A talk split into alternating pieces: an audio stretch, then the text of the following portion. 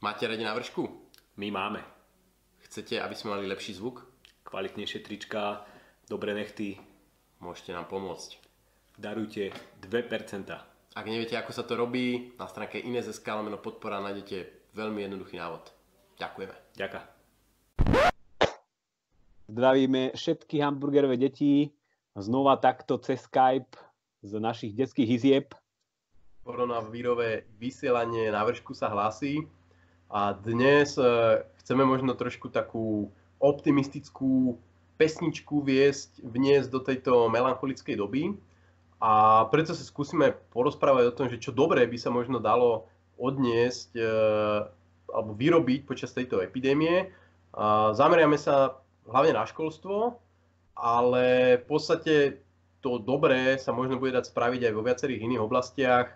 Ja, keďže riešim zdravotníctvo, tak e, vidím, ako behom doslova pár dní alebo pár týždňov zrazu sa dá objednávať lekárovi, zrazu pacienti nechodia 12 krát do roka doktorovi, zistili na to, že tam nemusia vždy ísť, objavujú krásu e-receptov, nemocnice, roky tu snívame o plávajúcich lôžkách a zrazu dokážu flexibilne prestávať celé oddelenia na iné potreby a podobne. Čiže pod tlakom sa zrazu dajú veci meniť veľmi rýchlo a niekedy sa menia k horšiemu vidíme to v Maďarsku, a niekedy sa menia k lepšiemu. No a školstvo je taký, tam sa odohráva taký veľmi zaujímavý experiment, vlastne žiaci sú už niekoľko týždňov doma a ešte dlhé týždne doma budú, čo je teda úplná facka tomu, tomu tradičnému školstvu, sedím pred tabulou. Tak Robo, čo si o tom myslíš? No budú blbší tí slovenskí, slovenské deti po tejto koronakríze? No to uvidíme, že či budú blbší alebo alebo mudrejší, alebo sa nič nezmení. To bude akože tiež veľký šok, ak budú na tom úplne, úplne rovnako a pritom školy sú prázdne a učiteľia posielajú iba väčšinou domáce úlohy. Ale ty si premostil na to školstvo a prečo sa o tom bavíme je, že ja som prečítal takú zaujímavú knižku teraz v posledných dňoch, týždňoch. A tá knižka je o tiež jednej veľkej katastrofe, prírodnej katastrofe, ktorá sa odohrala v meste New Orleans, to je prístavné mesto a v roku 2005 tam uh, zavítal hurikán Katrina, ktorá toto mesto úplne vymazalo. Vymazala. A spôsobila to, že uh, tie školy, tam nie, že deti nešli do škôl, lebo boli zatvorené, ale tie školy boli doslova vymazané zo zemského povrchu. Proste normálne tam bolo zrušených a, a vlastne zničených viac ako 100 škôl. A odrazu z toho mesta, keby odišli všetky tie deti, odišli všetci učiteľia, odišli odtiaľ samozrejme obyvateľia. A nastala taká zaujímavá situácia, že čo alebo ako na novo postaviť e, to školstvo v tomto meste. Ja som možno, že mal ešte začať tým, že uh, prečo je toto zaujímavé, lebo ten, to mesto New Orleans bolo známe tým, že malo to školstvo extrémne zle. Je, že tam naozaj to je keby mesto, kde je pomerne veľká miera, alebo bola veľká miera chudoby. 50% detí boli z chudobných rodín Väčšina z nich boli deti, eh, väčšina sú černovské deti, afroamerič, eh, deti afro, afroameričanov. A to školstvo fungovalo veľmi zle, že pre našinca bude veľmi uh, postačovať, keď mu poviem, že tam si deti nosili toaletné papiere do školy. Hej? Že proste školy mm-hmm. nemali mhm. proste toaletné papiere, proste úplne rozbombardované strechy, proste nefungovali tam základné veci, učiteľe nechodili do školy, nemali učebnice, akože fakt extrémne zle. A rovnako extrémne zle boli aj tie výsledky tých detí. Že tam proste priemerný žiak v tom meste mal výsledky uh, ako 30, 30 percentil priemeru uh, Ameriky. Teda tam jednoducho boli všetky tie deti akéby horšie, ako, boli, ako, ako bola nejaká jedna tretina detí v Amerike. Naozaj vlastne tam... spodnej, spodnej tretine. Spodnej tretine, hej. A, a bo, bolo, tam naznačené, bolo tam naznačené, že pre, prečo sa vlastne dostali do takejto situácie? Lebo ak sa nemýlim, v Amerike funguje ten voucherový systém, že, že ty peniaze chodia so žiakom a, a akože neprichádzalo tam, tam k selekcii škôl? Už predtým? Nie, nie, tam práve, že funguje presne, presne opačný systém, že v Amerike uh, si dokonca rodičia nemôžu vyberať školu, proste tam fungujú na školských distriktoch, každé dieťa, dieťa má pridelenú školu a tam musí chodiť, či sa mu to páči alebo nepáči a nezáleží na tom, aká je tá škola. Je tam Čiže majú... nulová konkurencia nula konkurencia, nulový výber. A to, čo ty hovoríš, to je niečo, čo keby sa snažia tam presadiť, ale uh, tam začali takú veľkú reformu od 80. rokov, keď vydali veľkú správu, kde zistili, že ich deti sú na tom veľmi zle. A áno, reformuje sa tam, reformuje sa tam, ale do dnešného dňa navštevuje voucherové školy približne 0,5% všetkých detí. Teda celé akože, Amerike. Celé Amerike. Takže tie reformy, akože veľa sa o nich píše, veľa sa o nich hovorí, ale vôbec to nie je nejaké, nejaké rozšírené.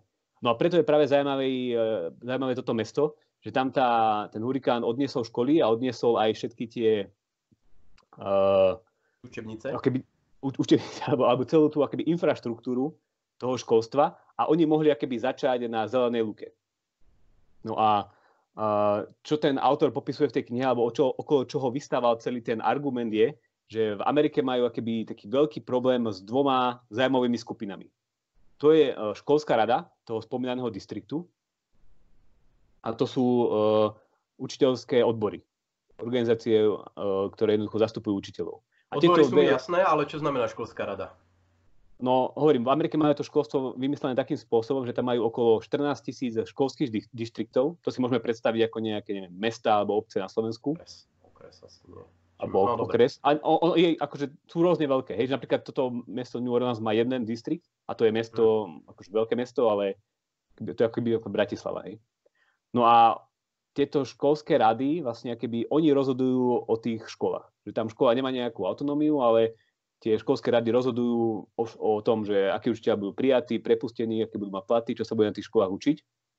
A čo je dôležité, že do tej, školských, eh, do tej školskej rady sa keby konajú pravidelne voľby. Na to sú akože separátne voľby a títo ľudia potom keby rozhodujú o tom školstve. No a, a problém je, že tieto školské rady majú radi, keď majú keby kontrolu nad tými školami keď môžu rozhodovať o všetkých týchto veciach, lebo tak s tým prichádza samozrejme financie, moc a podobne. A oni sa neradi zdávajú týchto svojich akýby výsad. A to je samozrejme problém, keď chce niekto akéby zaviesť povedzme ten voucherový systém, že by prúdili peniaze do škôl nie cez tieto distrikty, ale priamo, že by sledovali rozhodnutia rodičov. Alebo druhý, druhá taká veľká reforma, to sú dve také, dve také akéby, uh, dva postupy, ako reformovať školstvo. Druhá reforma je zavádzanie tzv. čartrových škôl. To sú také nejaké slobodné, autonómne školy, ktorých nerozhoduje o tom, o tých všetkých uh, manažersko-organizačných veciach ten, uh, tá školská rada, ale samotná tá škola. No a toto bola práve reforma, ktorou, alebo cesta, ktorou sa rozhodli ísť uh, tí reformátori v tom New Orleans. A keďže tam neboli, lebo uh, keďže uh, tá školská rada je financovaná z miestnych daní, a keďže tam keby všetci odišli z toho mesta, naozaj to, keďže zavreli to mesto na niekoľko mesiacov a uh, tá školská rada nemala peniaze, takže ona doslova prepustila všetkých učiteľov do nejakého pol roka. Takže tam keby všetci učiteľia prišli o prácu v tom jednom momente. Takže týmto pádom tá školská rada stratila veľké právomoci a rovnako aj odborová organizácia. Takže pointa je, že potom uh, hurikáne odtiaľ nezmizli iba tie budovy a, a ľudia, ale práve aj tieto dve veľké uh, zájmové organizácie. Že tam proste úplne zo dňa na deň skončila proste odborová organizácia učiteľov a rovnako školská rada. A bola keby zelená lúka, inštitucionálna, že odrazu sme si to mohli postaviť úplne, úplne na novo. No a, a tí ľudia, ktorí boli, no a tí ľudia, čo boli na to zodpovední, tak oni keby nemali nejaký plán, nevedeli, čo idú teraz robiť. Oni iba vedeli, čo nechcú. Oni nechcú, aby sa to vrátilo do rúk tej, školy, tej školskej rade, lebo táto robila úplne zle Jednoducho tam bola korupcia a proste vôbec nefungovalo. A nechceli to riadiť ani z pohľadu štátu. Lebo to mesto je, funguje v rámci štátu Louisiana a oni vedeli, že oni ako štát nevedia riadiť školy. Je, že jednoducho to by, to by nefungovalo riadiť nejaké lokálne školy. Tak sa rozhodli pre tú tretiu spomínanú alternatívu a že zriadili tam čartrové školy. To znamená, že školy, ktoré majú vysokú mieru autonómie a vlastne si o všetkom rozhodujú úplne, úplne sami o tom, že akých učiteľov najmú, ktorých učiteľov prepustia, ako ich budú odmeňovať, čo sa budú učiť, ako bude vyzerať rozvrh, ako bude vyzerať školský rok. Akože úplne milión všetkých možných premení, ktoré si dokáže predstaviť. Odrazu mali tieto pravomoci tie samotné školy. A samozrejme sa tam nahrnulo, keď sa toto stalo, sa tam nahrnulo množstvo veľa, ja neviem, neziskoviek, organizácií, nadácií, ktoré sa začali otvárať svoje školy a zamestnávať svojich vlastných učiteľov a robiť svoju vlastnú politiku. Takže takýmto, takýmto spôsobom tam keby vznikla zo spodu úplne nová sieť škôl, ktoré mali túto autonómiu a samozrejme začali sa to ukazovať aj na, na výsledkoch. A vie, vieš povedať, akom časovom rámci sa to odohralo? Že to ten, sa stalo ten, za mesiac alebo za rok? Nie, nie, nie. Ten hurikán bol v roku 2005. Samozrejme, keď sa to stalo, tak uh, oni najprv krúžili dookola nevedeli, čo majú robiť a, a zalamovali, zalamovali rukami. Jeden rok sa nejak keby hľadali a vlastne oni sa aj tie pôvodné školy, aj tá školská rada snažila, keby ona znova získať tú moc, hej, že tam nejak pootvárate školy, ale ona mala také problémy s korupciou, že tam dokonca v tom meste si otvorila FBI svoju vlastnú pobočku a, a zatkla 30 nejakých najvyšších uh, tam tých uh, administratorov a riaditeľov, dokonca aj prezidenta tej školskej rady zatvorili za proste korupciu. A oni mali veľké finančné problémy. Oni proste nemali peniaze na to, aby dokázali tie školy rekonštruovať a otvoriť nejak na novo. Takže uh, v takéto situácii to bolo približne rok, že naozaj tam ani deti poriadne nechodili do školy a vracali sa iba postupne. Ale po tom roku sa k tomu dostali takí, keby povedzme, že lepší manažéri práve z toho štátu Louisiana, ktorí išli, začali ísť tou cestou uh, udelovania čartrových alebo, alebo nejakých licencií na čartrové školy. Jednoducho dovolili tam všetkým tým rôznym inštitúciám, organizáciám z celej Ameriky uh, otvárať školy. Napríklad my na Slovensku tu máme jednu inštitúciu, ktorá, alebo organizáciu, ktorá sa volá uh, Teach for Slovakia. Tá je veľmi uh, populárna aj v Amerike, Teach for America. A práve napríklad učiteľia z, týchto, z tohto združenia tam veľmi aktívne vystupovali a otvárali si vlastné školy. Takže ako, ono to celé trvalo možno, že nejaké 2-3 roky, kým sa to dostalo do takého stavu, ako je to dnes, že tam naozaj prakticky 100% detí navštevuje tieto čartrové školy, že tam skoro úplne zanikli všetky tie verejné školy. A medzi tými rokmi 2005-2006, keď boli tie výsledky také hrozné, keď bolo to posledné testovanie, a medzi rokom 2012 vzrástli, vzrastol ten podiel tých detí, ktoré dosahujú aspoň nejaké e, priemerné basic výsledky z 25 na 48% Teda inými slovami sa keby zdvojnásobil počet detí, ktoré dosahujú aspoň nejaké priemerné, priemerné výsledky. A od to plus minus nejak stagnuje. Takže keby z tohto pohľadu úplne úžasné, úžasné výsledky. Je, že ako keby, uh, ako sa teraz zvykne hovoriť, že nie je to úplný zázrak, hej, že teraz tam tie deti nedosahujú úplne uh, top výsledky, ale z pohľadu toho, že naozaj tam keby polovica detí žije v chudobe, sú to proste černoské, mestské štvrte, tak uh, ako sa zvykne hovoriť, no, the, no, not, not terrible, not great, či not great, not terrible. Uh, takže potrebujeme černobylskú katastrofu, aby nám uh, vymazala, vymazal vlastne celé školstvo. Dá, dá sa to nejak stiahnuť teraz na Slovensku, lebo zase tie inštitúcie u nás držia pevne. Myslí si, že tá súčasná situácia sa pretaví do nejakej reformy školstva u nás? No určite sa to nedá keby e, napasovať na to naše školstvo a možno, že my tu nemáme až také silné tie organizácie alebo, alebo tie samotné organizácie nedržia tie kľúče od miešačky. Hej? Že my na Slovensku máme stále pomerne centralizovaný, e, centralizovaný, centralizovaný spôsob robenia obsahu. Hej? Že máme tu nejaké štátne školské programy, kde odborníci v pedagogických ústavoch tvoria to, čo sa budú tie deti učiť. Takže my tú situáciu nemáme takúto podobnú. Rovnako tie odbory tu pravdepodobne nebudú až také silné, ako je to v tej Amerike. A naozaj v Amerike, tak ak ste aj pozerali seriál uh, uh, House Cards, tak tam akéby práve odborári, odborári učiteľov boli jeden z najsilnejších keby nejakých zájmových skupín, ktoré ovplyvňovali aj politiku vo Washingtone, nie iba na tej lokálnej úrovni. Takže naozaj tam ja, sú odbory extrémne silné. Ja mám pocit, že u nás minimálne čas, alebo tí mladší učiteľia sú častokrát práve tou silou, ktorá sa snaží tie zmeny zavádzať. Hej, že, hej. že u nás tá rezistencia je skôr na tej úrovni tých štátnych administratorov, ako na úrovni učiteľov.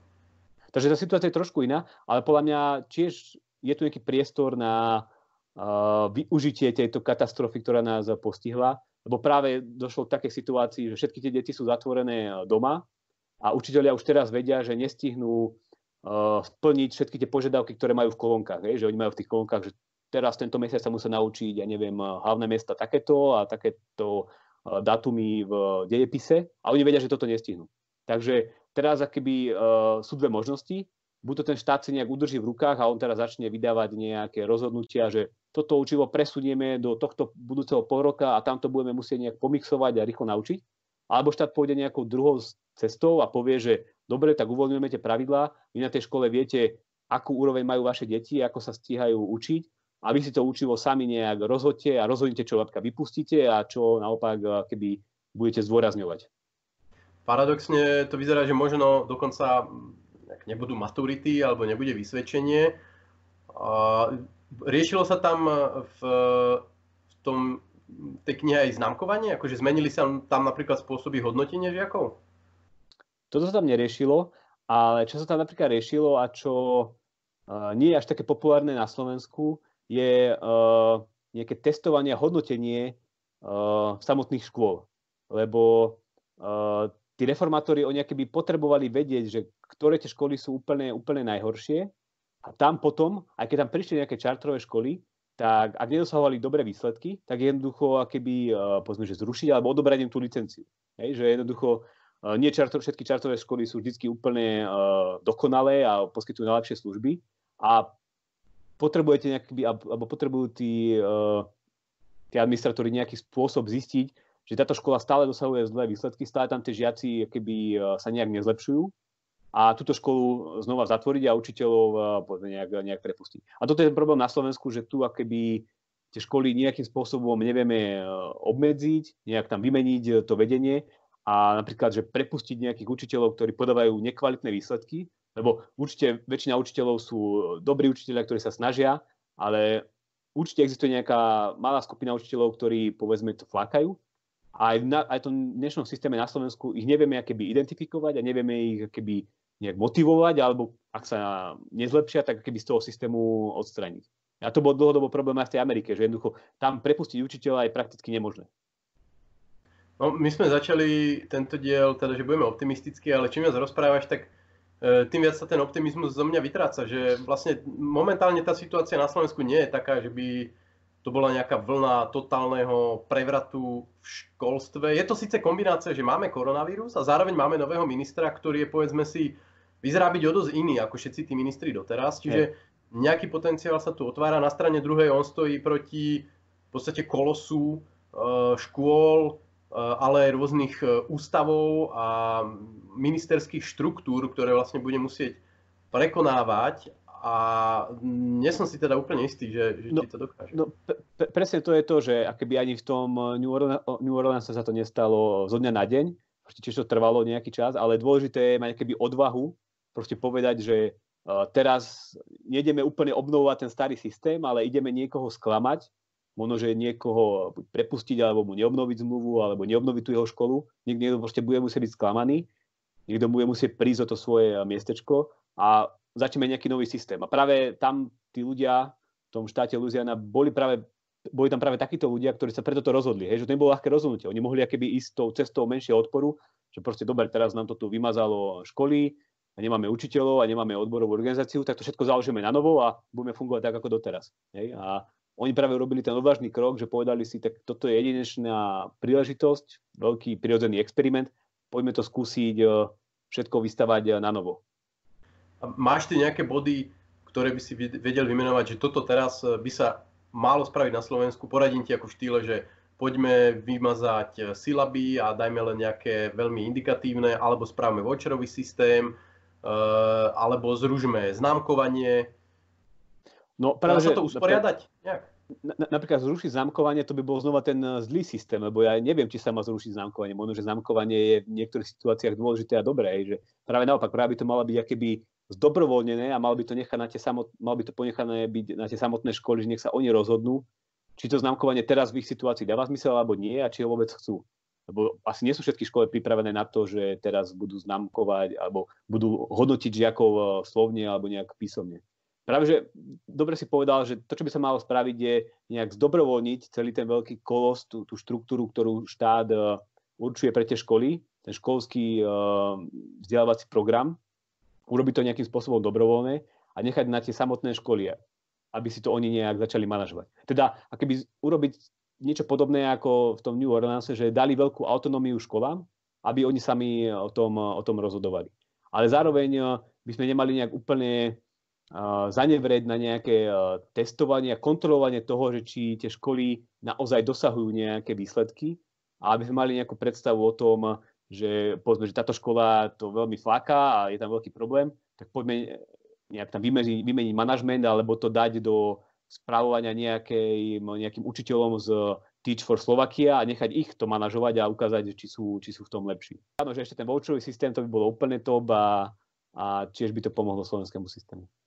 Inými slovami, možno ak by som to mal zhrnúť, že nech tu existuje ten štátny systém, tá kostra a keď mám proste konzervatívnu školu, e, sú tam učiteľia pred dôchodkom, nemajú chuť ani silu nejak e, niečo meniť, tak proste nech si idú podľa zabehnutého systému, tak ako doteraz. Ale jednoducho, keď je tam niekto, kto má iniciatívu veci meniť, tak nech nie je nutený sa silou mocou držať každej tej jednej kostičky tej, tej štátnej kostry, ale nech si tam skúša svoje vlastné experimenty a nech je tam len nejaké, ja neviem, každoročné zhodnotenie, monitor alebo niečo podobné, kde to bude reflektovať a vlastne už po roku budeme vedieť povedať, že či sa tam, či nejak výrazne sa to tam zhoršilo alebo naopak zlepšilo a a prípadné škody z nejakého bláznivého experimentu by neboli také veľké, aby to sa veľmi jednoducho nenapravilo. Presne, presne. A myslím, že akoby iná cesta ani nie, lebo na Slovensku učiteľia sú už vystrašení, keď niekto povie nejaká reforma a nejaké nové kurikulum a nový, nový obsah vzdelávania, lebo logicky nechcú vy, vybehovať z tých svojich kolají. Ale práve takáto reforma, ktorá by to iba zdobrovoľnila a nechala tých, ktorí majú chuť skúšať nové, iniciovať nejaké nové zmeny, tak to by akože nemal byť, byť taký veľký odpor práve v tých zájmových skupinách a ľuďoch, ktorí nechcú zmeny. Dobre, ja myslím, že sme to zhrnuli krásne, vecne, možno nie až tak úplne stručne, 20 minút. Uh, takže za týždeň sa vrátime zase s nejakou novou, určite aktuálnou témou, lebo tie sa teraz tlačia zo všetkých strán. Zatiaľ ďakujeme za pozornosť a pozdravujeme. Zdieľajte, majte sa.